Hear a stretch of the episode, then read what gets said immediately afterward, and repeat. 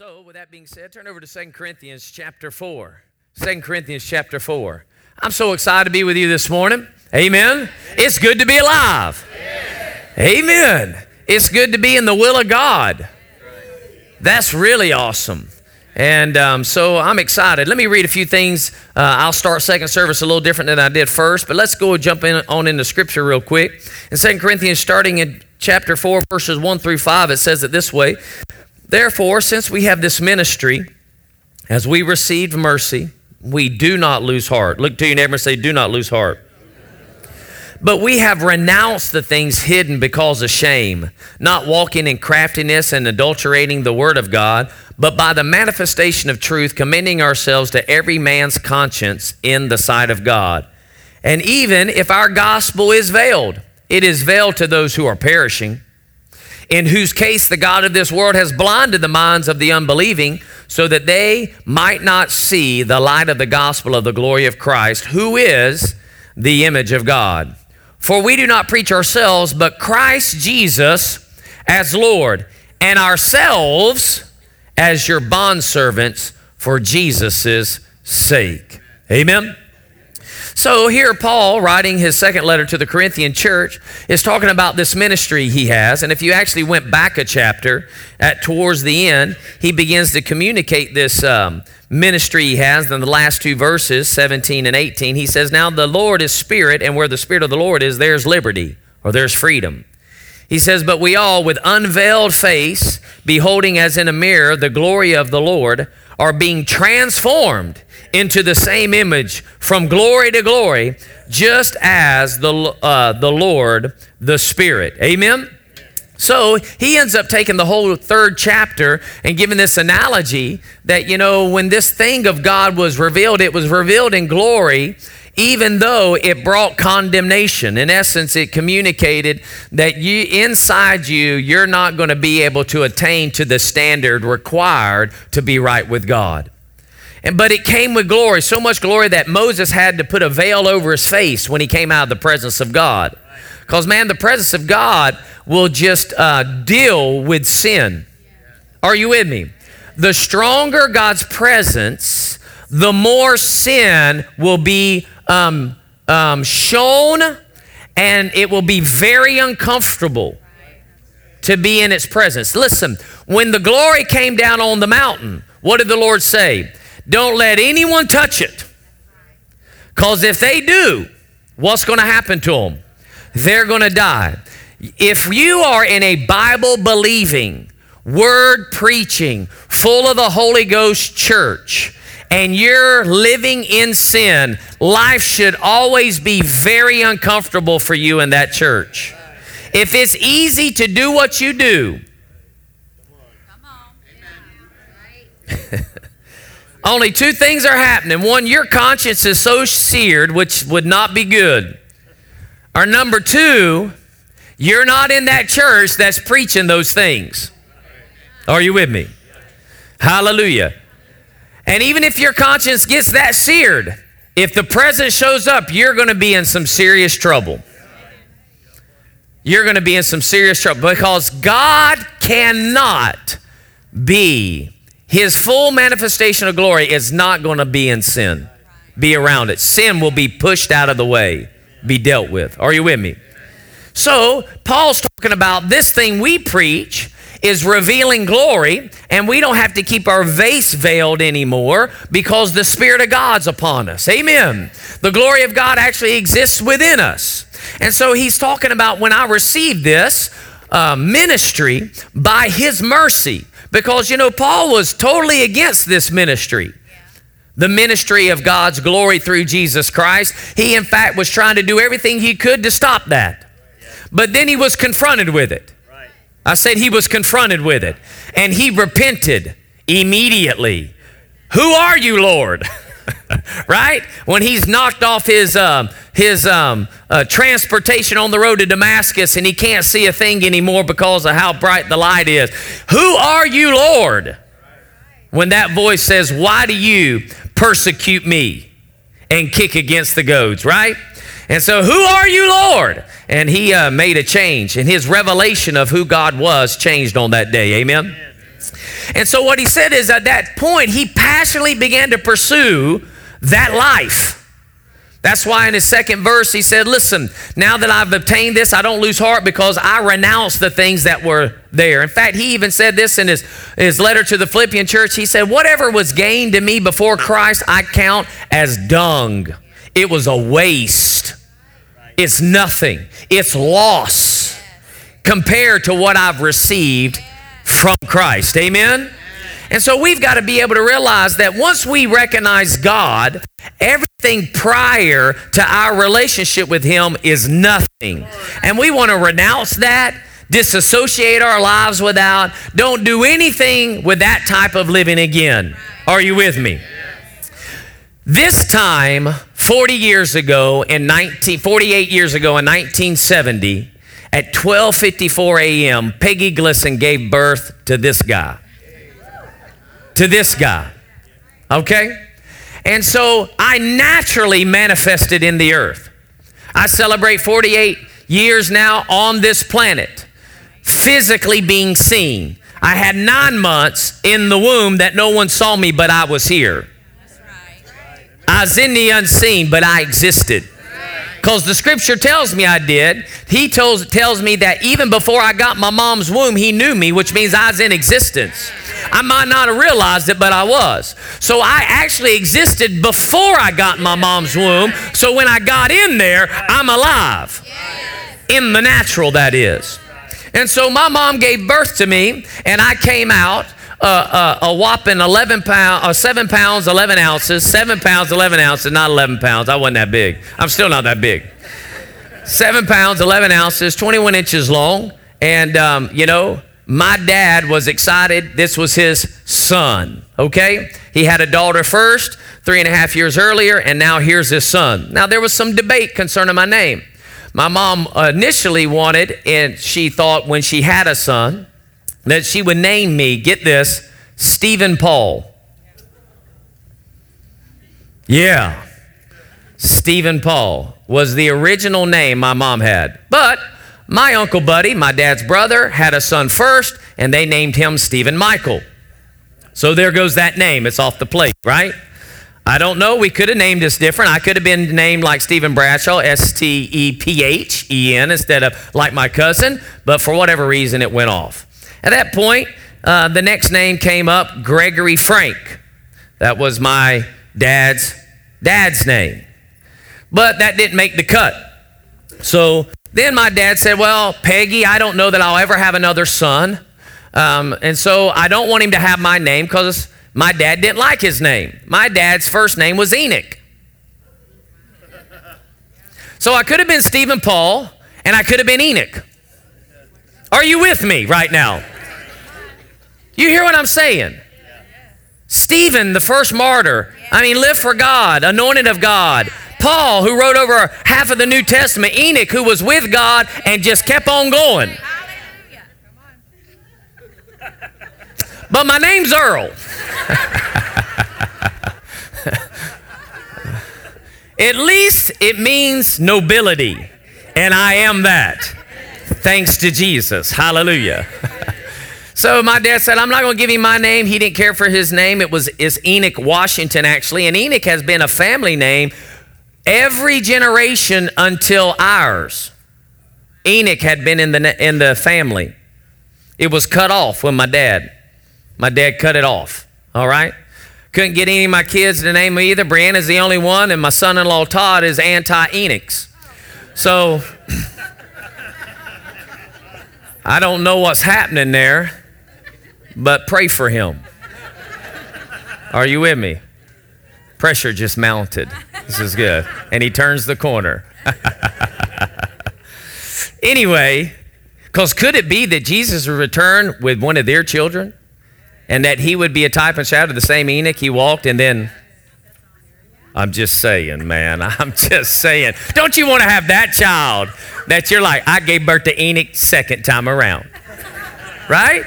Okay. Anyway, so with that being said, you know, they named me Earl Wayne. And so for a while I was known as Little Earl. But then my mom thought, but what if he's always little? So that was right. Now, I could have been smaller because on my dad's mother's side, uh, my grandma Hartley, which her name was Bertie Lee, okay, she was four foot 11. Yeah. And her brothers, the tallest brother she had, was five foot two. And when they would come into town, wherever it was that they grew up from, they were known as the little people. True story. So my mom thought, what if I never got bigger than them? And I have this name, Little Earl. So because they didn't call me Little Earl, I got five inches taller than the shortest or the tallest um, son in that family. And so I'm a whopping five foot seven and three quarters with heels, five eight. All right. And um, so, you know, they were all excited to, to have me in their life for sure. And still to this day. Thank you. So, but something happened very significant in June of 1979. Because you celebrate, or, you know, people celebrate. I've gotten text, cards, different things. You know, we like to celebrate our birthdays. But there's another date of birth that is dear to me, and that is in June of 1979. I really need to go back and because our you know phones allow us to go all the way to 1979 and look at the Sundays and say, now God, which one was it? Because it was one of those Sundays in June of 1979 that I was born again, born twice, my second time. And I, I remember very specifically being at home Saturday night. I had decided that I was going to go down and get born again. Pastor Wayne Harvey was the pastor of First Baptist church in Archer, Florida, and I was I had decided I'm going to ask Jesus to be my savior. I want him to come into my heart and save me. I want to not die and go to hell. Okay? And I was sincere, and I'll never forget the church, you know, was white, had stained glass, red carpet, and red pews. For the blood, man. We sat in the blood all the time. And I remember sitting over on this side with you guys. I was on the um, let's see, there was a middle row and then it had two side rows. And I was on that side road. And I remember coming out of that little pew and coming down. I was probably about three quarters, you know, because I was pretty good Baptist, you know. Most of them sit in the back anyway. And so I came out from that seat and came all the way down and got down front. I don't remember what he preached. All I know was he said, Are you ready to make Jesus your Savior? I said, Yes, sir. And I prayed. My mom cried. My sister, I don't remember what happened to her. She probably cried too. because She's emotional and um, I got born again. And so I followed God in infancy for the next four years, the best that I could, because everything I heard was about being born again, and I had done that. And that, you know, you're live for God, but, you know, I'm not really sure how that works other than you're not supposed to do things. And, um, you know, uh, just not a lot of teaching there. And then when I got into high, you know, junior high, about 13, 14 years old, um, because I wasn't really equipped my mind started to slip because of things. And so, you know, uh, when I ran through the, you know, junior high and high school, you know, I kind of lived like everybody else. Went to church on Sunday, but lived like everybody else. And uh, that's just an unfortunate truth. So, you know, I would say then from 83, 84, um, you know, I ran in the world. Um, best that, you know, I wasn't, you know, as much as my opportunities would let me, let's put it that way. I still had a, a level of fear of God in my dad's belt, um, that I wasn't in total rebellion, but what I could get away with, I did, and what they didn't know, I didn't tell, just like most teenagers still today. So what'd you do? Nothing. So you didn't go to the house? Well, yeah. So they're just waiting to see how much you know before they tell you what they've done. Are you with me? And all, all the parents are doing, teens, is for you to just come clean first. Okay. Anyway, um, so you know, I went through high school, uh, had a lot, some you know challenges, and high school things were great. But the reality is, is that um, my dad started to lose his business, lost his health, um, ended up working for someone else. Never saw me play football my senior year. Came back in the because he actually had to move away to try to do work. Was living by himself down in Naples, trying to provide for us. And um, I was avoiding everything by just staying connected with school and sports and different things like that. And um, he comes back home in the spring, diagnosed with cancer, uh, uh, what is it? Um, he had things in his in his brain, brain tumors. Thank you. And emphysema. Obviously, smoked and drank all of his life, and so as a result of that, um, it took his life 15 days after I graduated from high school. So, um, you know, my life became an emotional mess at that point. Um, I had a scholarship right out of high school to go to college, paid in full. Um, went, but because of being undisciplined in my mind and where you have to start just to get credits was stuff I took in the eighth grade, uh, I was bored. And so I didn't finish stuff.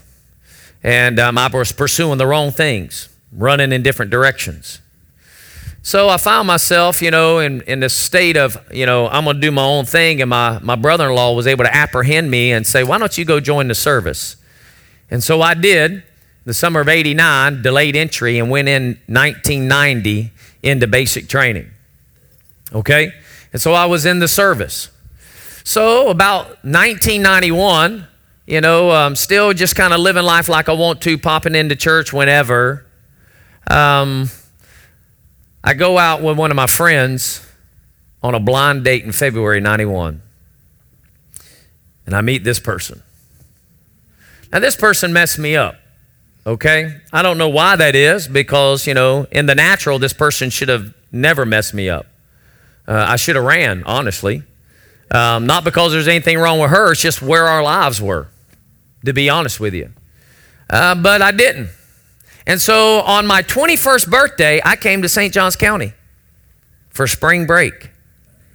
Rented a house at Crescent Beach. I could show it to you today. I've thought about buying it every once in a while. Um, but honestly, I'd have to tear it down. You understand what I'm saying? I had to tear it down and start over. So, um, anyway, my wife, um, that wasn't my wife at the time, she came and hung out um, during spring break on the weekend. And um, something happened that I started to pursue her. Two months later, I was going to get rid of her because I thought, man, I can't do this deal. Because my life's a mess. Honestly, my pursuit, what I'm doing, I've got this conflict on the inside of me. Okay? You know, it's just not good enough to be born. You know, we do a lot of to do about birthdays. And don't get me wrong, man, I love each year. I love each year. I love each year. Because the Bible tells me if I'll follow Him, I'll go from glory to glory, faith to faith. And if I'll go from glory to glory, faith to faith, every year be better for me. So every time I have a birthday, I say, well, I'm just better. Not because of who I am, but because of who He is in me. Because if I'll pursue Him, then He'll open doors, He'll do things, He'll cause my purpose to show up. I'll get closer to my destiny, and I can achieve my destiny before I leave the planet. Can I get an amen? But my destiny will take my lifetime, and I don't want my life to end right now, guys. Honestly, I don't want it over today.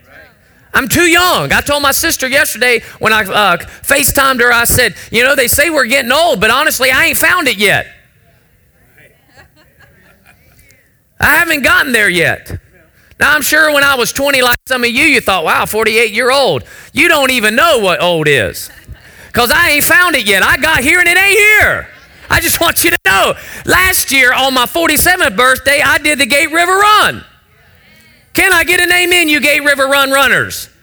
Yeah. I mean, let's go. Let's do something. Let's keep going. Why? Because I'm getting better each year. But it isn't the day I was born, it was the second time I was born that I get most jacked about. Because God reached down in His mercy and found me. And that's thing that got a hold of me in 79, though my mind wasn't connected with my spirit at all. I had not renewed my mind to the things of God, yet there was something always on the inside of me, the Holy Ghost talking to my spirit, saying, My gosh, man, there's something better. My gosh, man, there's something better. Strive up to something better. My wife was uh, had her second birthday in, in, in, in her eighth year, so she's been born again. The second, she's been in her, she's older than me in the new birth. She got born again at eight. I was nine. I was a late bloomer. So she's older than me in being born again. I'm older than her in natural birth. But there was always something in her and me that was pulling on us. We knew their life had to be better. And somehow, through the chaos of life and, and the direction of just not pursuing God, we came across each other. And should have ran, but didn't. And so I went to go, I think it was, you know, probably May. Could have been around her birthday, honestly you know, because I, was that kind of guy, you know, I'd dump you on your birthday. Um,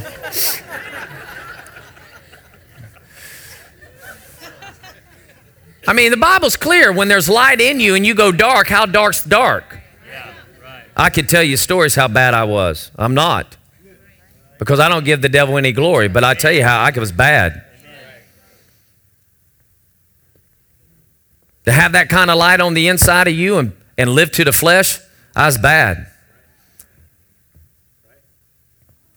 Anyway, so I went, but yeah, I didn't.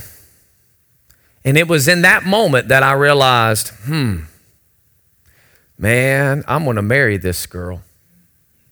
And that scared me. See, because I was raised, all you do is say, I do. My mom and dad were married 25 years before he passed away.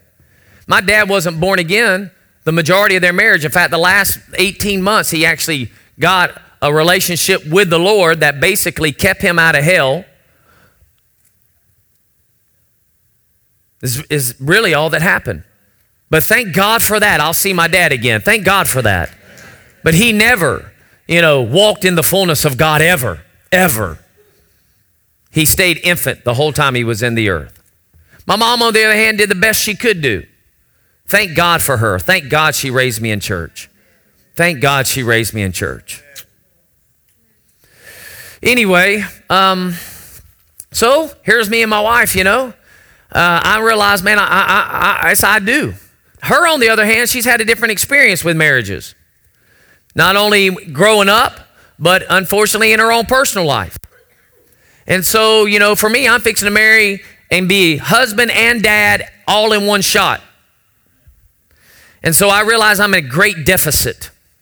And that's something on the inside of me, that second birth started talking to me.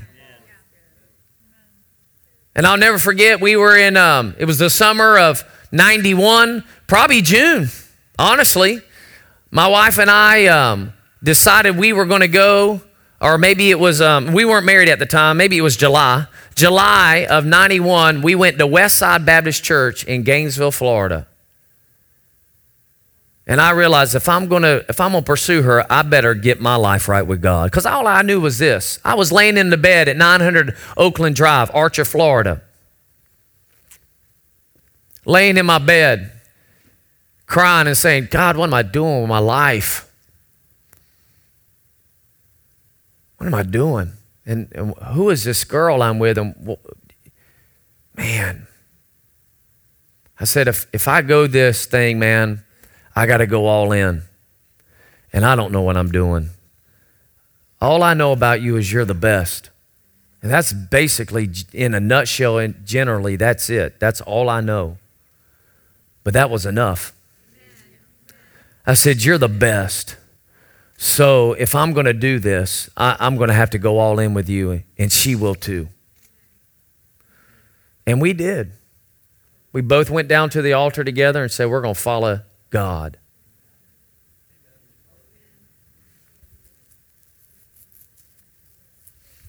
We're going to follow God. We got married. Once long after that, we still was attending that church, and my relationship with my oldest son changed. I'll never forget. We were sitting in the parking lot fixing to leave, and he was popping off to his mom. And I turned around and I said, "You better sit down. You tell her yes, ma'am, no, ma'am. And I'm not your buddy. and not your pal." And things shifted in our relationship that day because I started to establish a boundary. Wow. God's been good to me. He's been good to me. It was in 1991 that this saving grace that came to my life in 79 manifested its fullness because I said, You're Lord. Today, I'm going to follow you. It was the moment that Paul said, I renounce the things, I renounced it. The flesh, I'm done with you. And anything that you ever show me along the way now, Lord, if whatever it is, I'm going to get rid of it. If you talk to me about something, I'm done. If it was a hindrance, it's over. And I've done that. Anytime he dealt with something I was doing, anytime he began to show something, we stopped it. She stopped it. We stopped it. We just kept going. So we immediately said, well, let's kill an age gap. We had a child right at the gate. Month into our marriage, she's pregnant, maybe two. By the next year, I have two sons. Two years later, I have three, and I stopped it. But what I want to know, I want you to understand this is that I had to come to this decision that I put things aside, and from now on, for me to continue to move forward, I was going to have to live a life of crucifixion. In Galatians chapter 2, verse 20, it says, I've been crucified with Christ. It's no longer I who live, but Christ lives in me.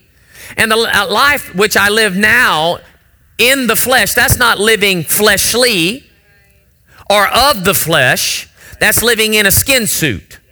Okay?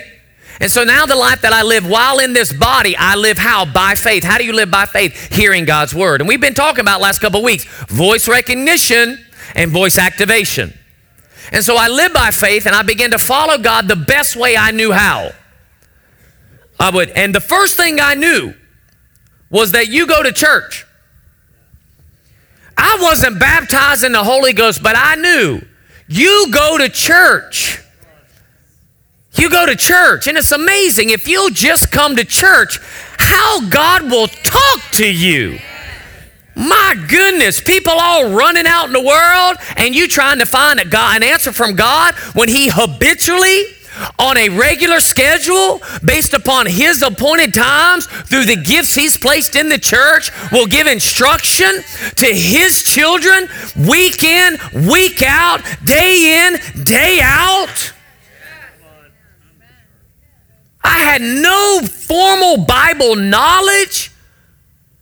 Yet God was able to begin to navigate my steps through a simple crucifixion of the flesh and coming to church. I, let's pray that the catching away of the church doesn't happen on a daylight savings day. God forbid, because one hour mess people up. I'm just looking at us right now. First service, I realized, well, I guess everybody's coming to second, but everybody couldn't even make it to second today. That one hour mess you up. I lost an hour. Right? I lost an hour. How many you went to bed like that? Oh, I'm going to lose an hour. So you didn't go in faith. That's what I'm saying. Why didn't you go to bed and say, Father, I thank you that tonight, even though it jumps forward an hour, I'll be so awake, I'll be so alive, I'll be ready.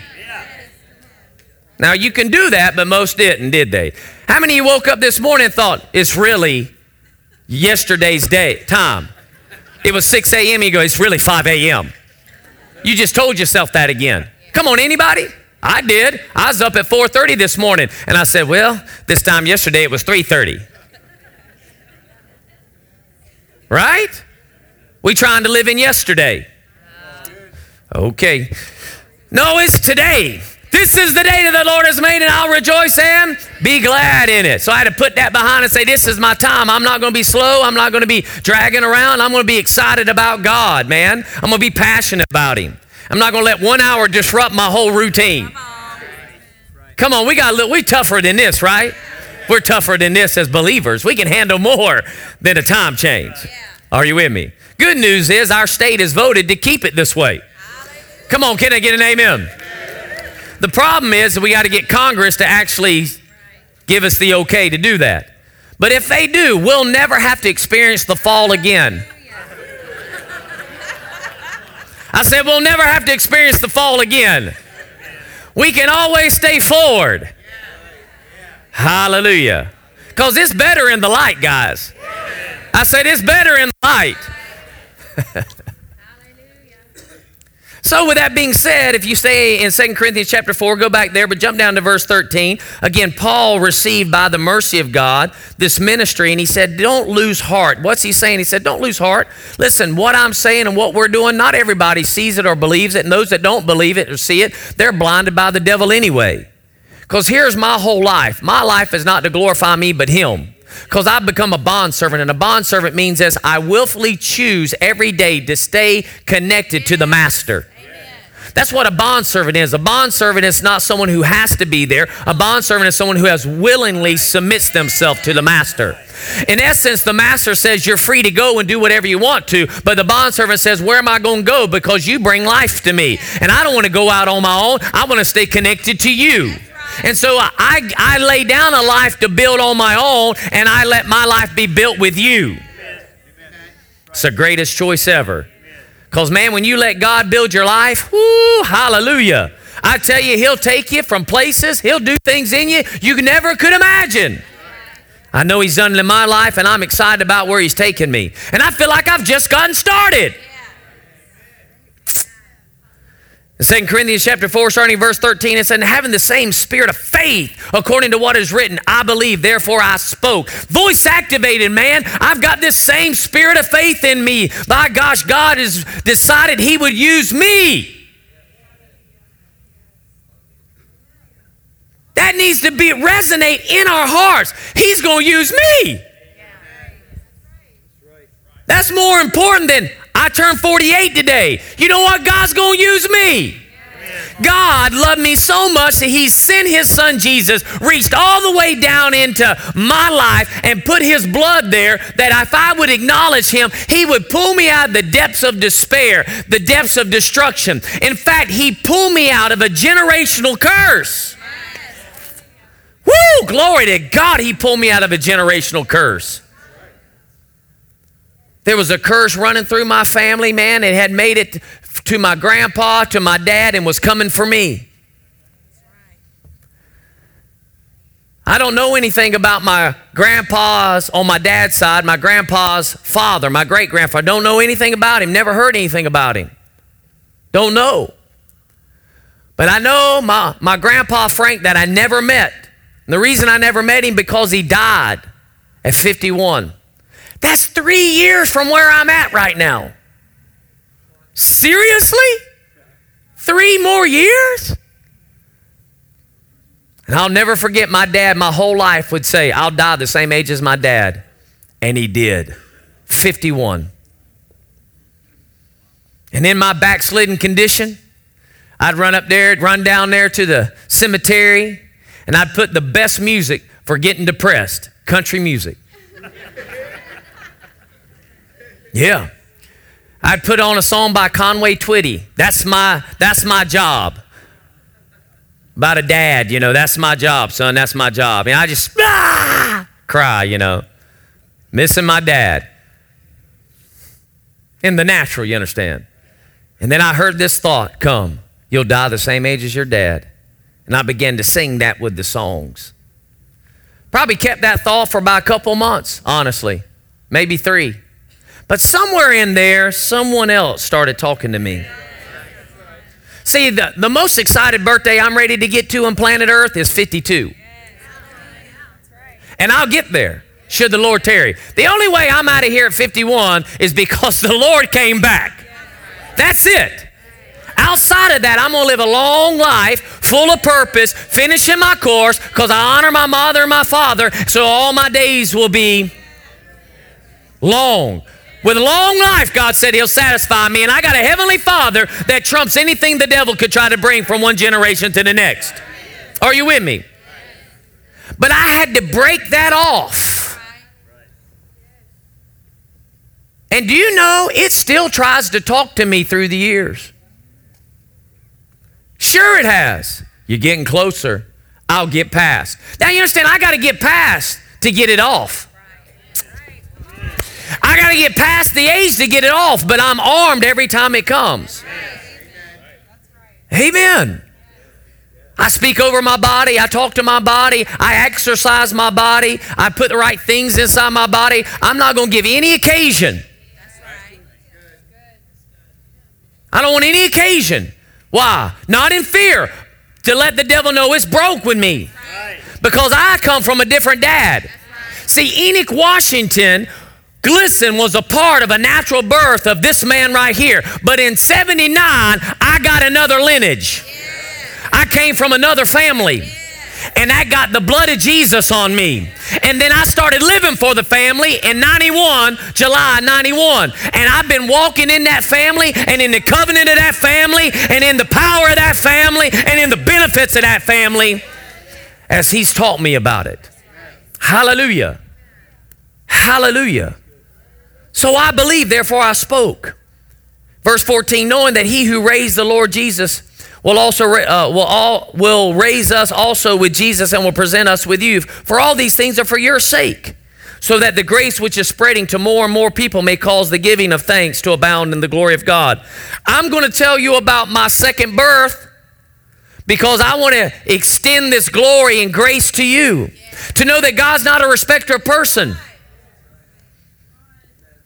And that when your next birthday comes, it shouldn't be, oh, me, it should be, yes, Lord. Yes, Lord. And you put yourself in remembrance of that second birth you had. And that's why you're still around. And why God needs you here. And why we're dedicated to His purpose. Because He goes on and says in verse 16, therefore we do not lose heart. Notice, listen, if you don't lose heart, if you don't lose heart because you recognize why you're here, then you'll never give up. Say, therefore, we do not lose heart, though our outward man is decaying. Yeah, I'm getting older, no doubt about it. And you know what? I can't stop that my body is going to age. I have more gray hair today than I did when I first started. My wife first met me, I had a little patch of hair right here on my chest, just a little thing right here. That's it, it's right there. More than that. And now this little patch is the color of this. It's changing on me. But I keep confessing I get better with age. I get better with age. I get better with age. Yeah, I got a few things right here on my eyes. They happen. I put some little stuff, right? Some stuff there, right? I want to take care of myself, but ultimately, hey, I'm good. My wife plucked my eyebrows for the first time a couple days ago. Maybe it's probably a month now. And she goes, Man, you just had a, a facelift. Now, I'm not against cosmetic surgery, but I just am going to defy it by just being naturally uh, in faith with God and just be. Oh my gosh, if Caleb at 85 says, I'm just as strong today as I was when we first came in 45 years ago, I ought to look this good at 85. Now, I may have a few more wrinkles there because you put them on me. Other than that, You know what it says? Obey your leaders. Because they keep watch over your soul. And let them do this with joy and not with what? Grief. That's a grief line. Because I saw your potential. And I had a tear in my eye for you. Are you with me? Amen. And I got all this gray. Now, you know Pastor Marcy's the wisest anyway. She just doesn't let her wisdom show.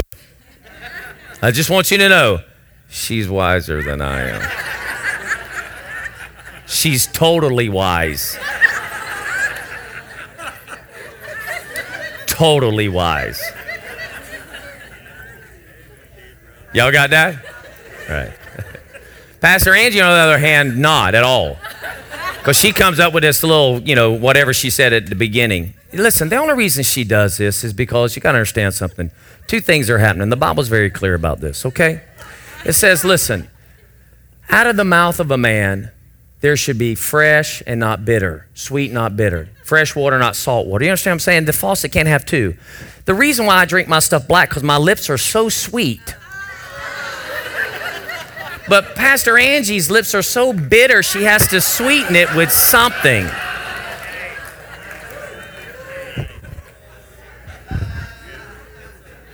Don't mess with me.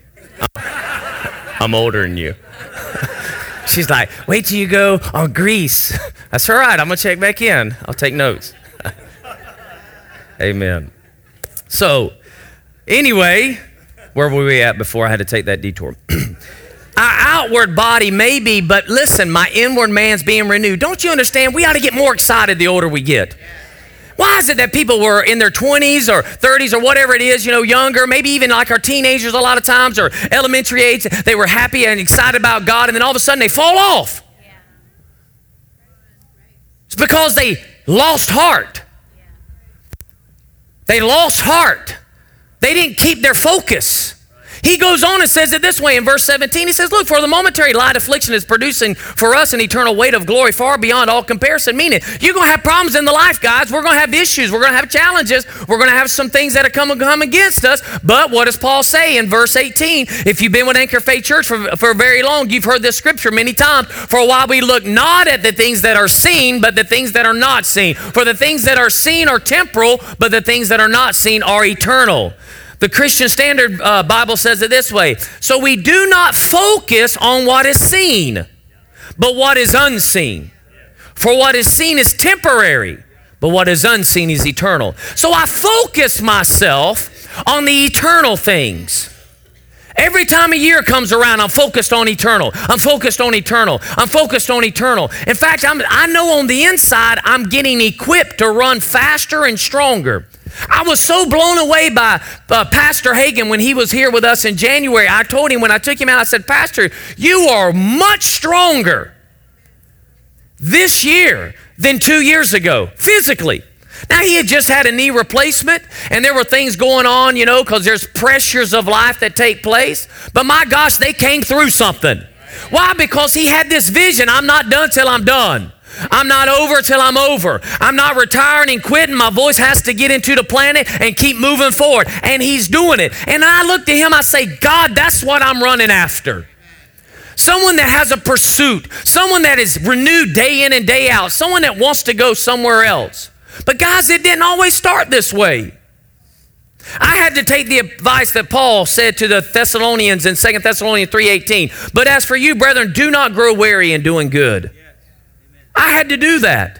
I had to take up what Paul said to the Galatian church in chapter 6, verses 7 through 9. Do not be deceived. God is not mocked. Whatever a man sows, this he will also reap. For the one who sows to his own flesh will from the flesh reap corruption, but the one who sows to the Spirit will from the Spirit reap eternal life. Let us not lose heart in doing good, for in due season you, we will reap if we do not grow weary. I had to make a decision that when I crucified myself in uh, 1991, that I wasn't going to get weary weary. Now, in my walk with God, I have quit a lot when I was younger. Because when pressure, I'm like, this is too much. I, what do you expect from me? Only to get that inward witness saying, come on.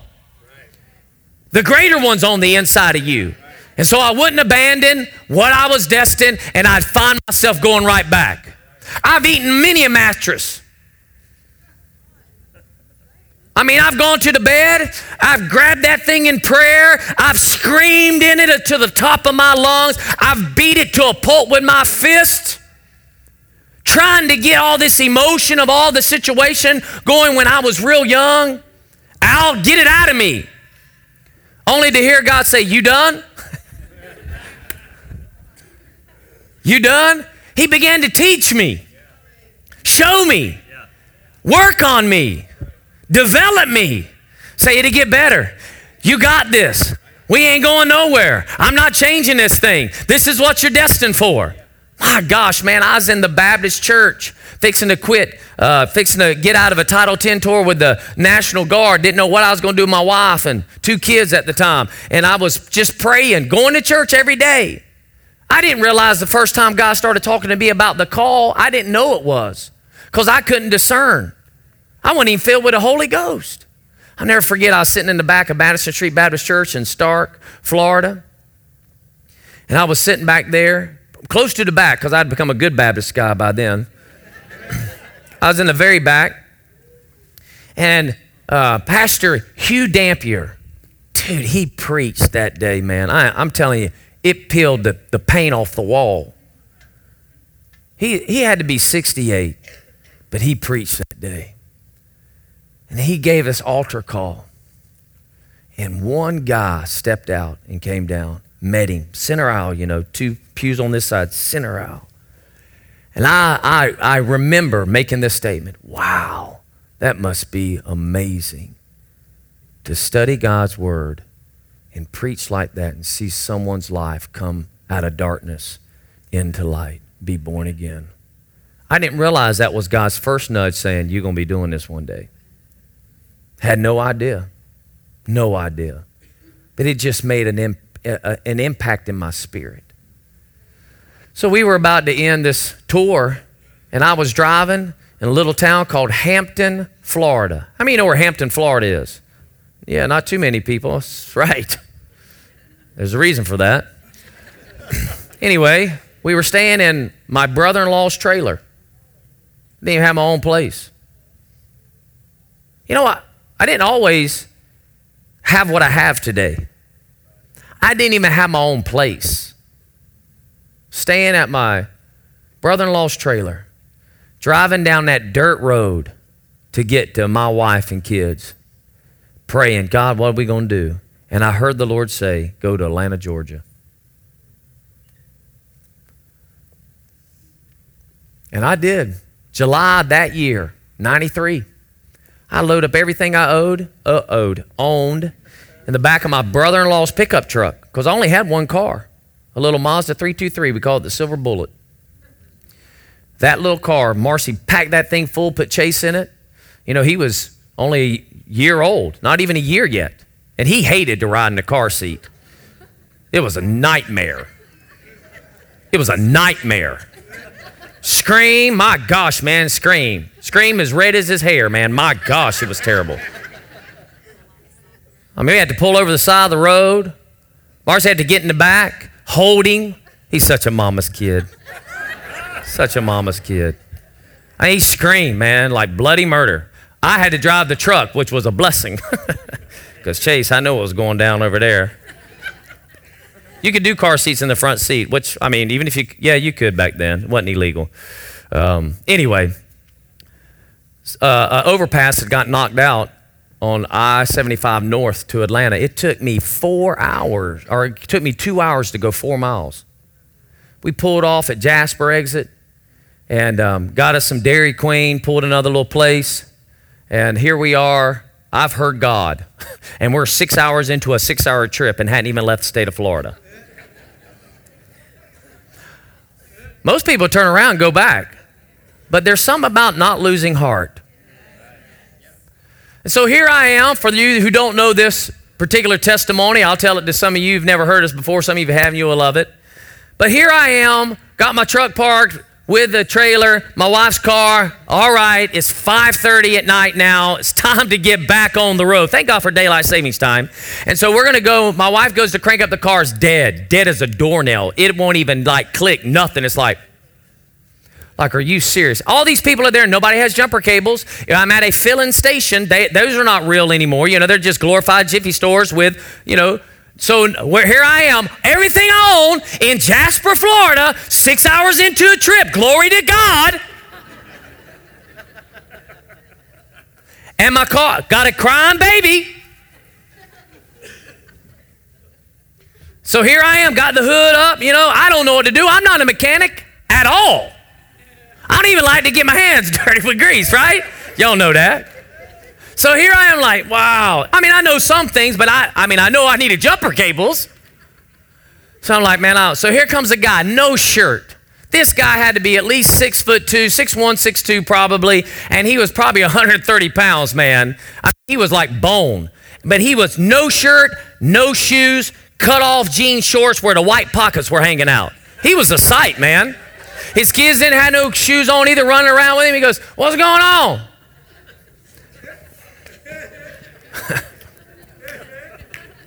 my, my car will not start. Oh, really? Yeah. You got any cables? No.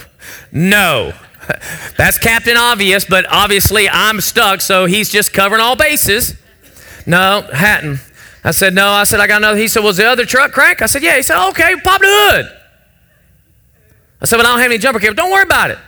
So we popped the hood, and he said, you got a pair of pliers? I said, yeah, I do. He said, okay, give me those pliers. He takes the battery out of the truck takes it over to the car and sets it down. He says, um, and, and inside her car, there was, you know, that's where the jack was. And so he takes the tire iron and the pliers and opens them up. He said, now get in. Barefoot. This is a true story. We'll make it to a book one day. get in. And so I don't know what he did, but I know what he did. Because he put that, you know, he went post to post with that stuff, and he goes, hit it. So I hit it. And there's a little click, click, click, click, click. I don't know what was happening with him because the hood's up. And I stopped it, you know, because I think I'm electrocuting. The guy's going to die. Are we going to commit murder right here? And we're in the will of God. This is amazing. So he's fine. No, no smoke's coming out of his ear. Hit it again. So I hit that thing and kept hitting it till it cranked up. That guy saved my day that day. Put the, the battery back in my truck, it cranked up, and we were gone. Six and a half hours later, we made it to our new home. Every time from that time on, anytime I went north on 75, because I'd asked him where he was from, he said, I'm from Sylvester, Georgia. There's a little exit that says Sylvester, Georgia, around Tifton. And I, every time I passed, I would pray for Junior and his family. Years, Pastor Marson said, years. About a year ago, maybe two, had Maybe three. I don't know. Time goes by fast. No way it's five. No, you're like Sean. You have no concept of time right now. No way. Probably three. I'll give her three. We'll meet in the middle. It's called compromise. Y'all see that? Year, five, three. So three years ago. That's a lesson in marriage communication. All right? We won't talk about this after service. This will not go to the car of how long it was. This will be done right here. Three years, okay? Anyway, there was a, a couple that came, and I told that story, and they came up and says, I have a cousin named Junior who lives in Sylvester. I said, Are you serious? Yes. So they called, and sure enough, it's the guy. It's the guy. Now you're talking 20 something years later. Good news, he's born again. Now, I don't know about you, but I'm just telling you right now, God brought them here just to let me know that those prayers, every time I went, made an effect in that man's life and his family. Wow. Wow. So there's this not giving up. As we get older, we got to have this fire in our belly. And we went up there, and it didn't turn out like I thought. But in the process, of being there and hearing that voice at that time and being there where I was, God in Atlanta ends up calling me into ministry. My wife and I never got out of my father in law's house. I got there and he, in his great wisdom, stay here. Nah, because my thought was, we're going to show them how God lives. I went into an apartment. He said, stay. I said, go. He said, stay. I said, go. He said, stay. I went. That night, the plagues of Egypt happened in that apartment. There were more roaches in there. They were carrying our stuff out. That's a real deal. I mean, maybe they didn't carry our stuff, but there was that many. I mean, I was scared. And then my wife wasn't feeling the same. So we bought one of those tests. And it popped hot. So now I've moved my family, no job, just put all my money down on a place that the roaches win, and my wife's pregnant. and I'm in God's will. Except for that location. Because God sure helped me out. I called uh, my father in law back. I said, Man, I blew. I, we need to come back. And he graciously said, Come on. So I loaded all that stuff back, and the apartment gave me my money back. That was God's mercy on my life because He was with me and He was for me. And we went back, and I never got out of His home. My whole desire was that I was going to follow God. People are going to see us follow God. We were going to prosper. They're going to say, man, we want that kind of life. Never left the home, ever. Never did. But in the process, God knew this was temporary anyway. As I was going to work one day off of uh, 75, getting on to 285 to get over to uh, the other side of Atlanta, around where Six Flags of Atlanta is, my windshield disappeared on my Ford Ranger. And I saw myself ministering for hundreds of thousands of people. I mean, that's the only number I knew back then, you know. That was my biggest number at the time. Because I'd been thinking, if I get this job as a computer programmer, I'll make six annual figure of six, you know, six digits, hundreds of thousands of dollars being a programmer in Atlanta. Had it all planned out, guys. It's beautiful. It's beautiful. I was smart, graduated. I, I could have went to college. I, I mean, I could have done this. And now I'm married, three kids, working factory stuff, admin stuff. Way below my potential, seeing everybody else do well, and I'm thinking, what have I done with my life? But all the while following God. And then God calls me into ministry. I come back and tell my wife, I'm called to ministry. You know what she says? I didn't call, I didn't marry a pastor. We know what happened. but in that moment, I left and went to Bible school because I went natural. I thought, well, I got to get trained, right? I mean, if you're going to be a pastor, you got to get trained. And so I went to a Bible school that some people she knew was at, and we left Atlanta and went all the way to Columbia, South Carolina, and it was the biggest mistake of our lives. It was at this moment that my wife started pulling on something she had when she was younger called being filled with the Holy Ghost with evidence of speaking in tongues. I still was not there at all. And I had made a wrong choice and took our family somewhere. But in my heart was right. What I love about my wife is that she didn't condemn me for making a wrong choice with a right heart. See, if you don't watch out, a lot of times, we, if our heart's right, we can still make a wrong choice and have to reroute ourselves, allow God to reroute our lives back. It's totally different than having the wrong heart, not making any choice at all. And because of commitment, she didn't run from me, leave me, bolt from me, though she's seen it all of her life. She stayed. And we were there about six months. And during that time, man, people were dropping food off at our place, paying. I mean, it, we had nothing. And then we came back to Florida. But I didn't come back to Florida with my tail between my legs. I came back saying, okay, God, I blew it. I missed it. What do I do? Where do we go from here? At that point, God ended up bringing me into an Assembly God church. That then I got filled with the Holy Ghost. And man, that changed my life. From there, I began to youth pastor with this individual. There was a year while we were there that we lived off of $12,000 in a year. It's amazing how God kept us because we were just pursuing. The thing is, I didn't lose heart of what had called because I said, I'm going to live the second birth. At that church, you know, we had a big revival, and in 97, God calls me to Rhema. That pastor ends up leaving the church and wants to t- took another church in Ocala down in Marion Oaks. So I followed. He pulled me. He wanted me to go bad. He wanted me to stay. He never wanted me to leave him. So he pulled me down. He said, Look, you know, I'll send you off from here. Start a youth ministry down here. I'll send you off from here. There, there's more people down here. There, you'll get bigger offerings down here for me to send you. And I was naive. I didn't know. I was just hungry, trying to get somewhere.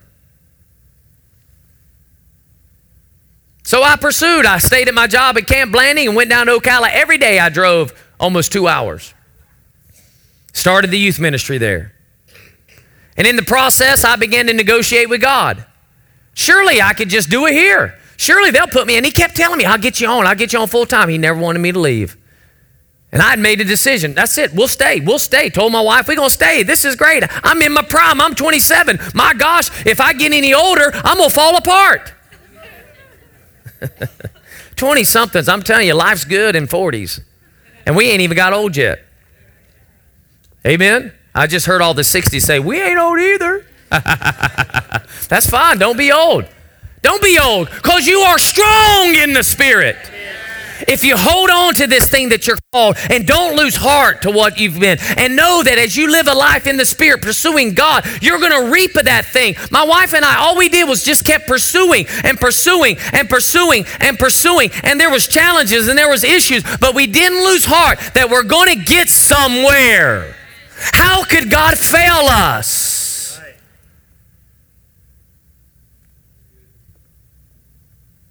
We were consistent in church all of our lives, consistent in God's word, and consistently stepped out, even when it was wrong. Because God has this great way of rerouting our lives, even if we miss it. Even if we miss it. And so I decided, then on one of the, my trips back, you know, two hour trip back to the house, God says, You're blowing it if you stay. Just that emphatic. And I went and told the pastor, I'm done. I'm out of here, man. I can't do it. I, I can't get away from it. I'm going to have to go. And what divine appointments did God set up for me out at Rhema? And here, my wife and I, we sit in class. The first few minutes are like, wow, I don't even know the Bible. Yet preached hundreds of messages. And then began to see people. And I remember my wife said, See that guy right there? His name was Marty Blackwelder. Said, Man, I believe we're going to have a relationship with one, him one day. And all we are students. They don't even know that we exist. He'll be here May 20th. We have a relationship with that man. Because your gift make room for you. We just served. Went to Rhema served. And it was very easy for us at Rhema because we said, let's do what they need most children. So that's what we did. Did children's ministry. Had a great time doing children's ministry. And then there was another time we went to camp meeting and saw Pastor Darrell and thought, wow, we'd like to have a relationship. And now today I have a relationship with that man, slept in his house.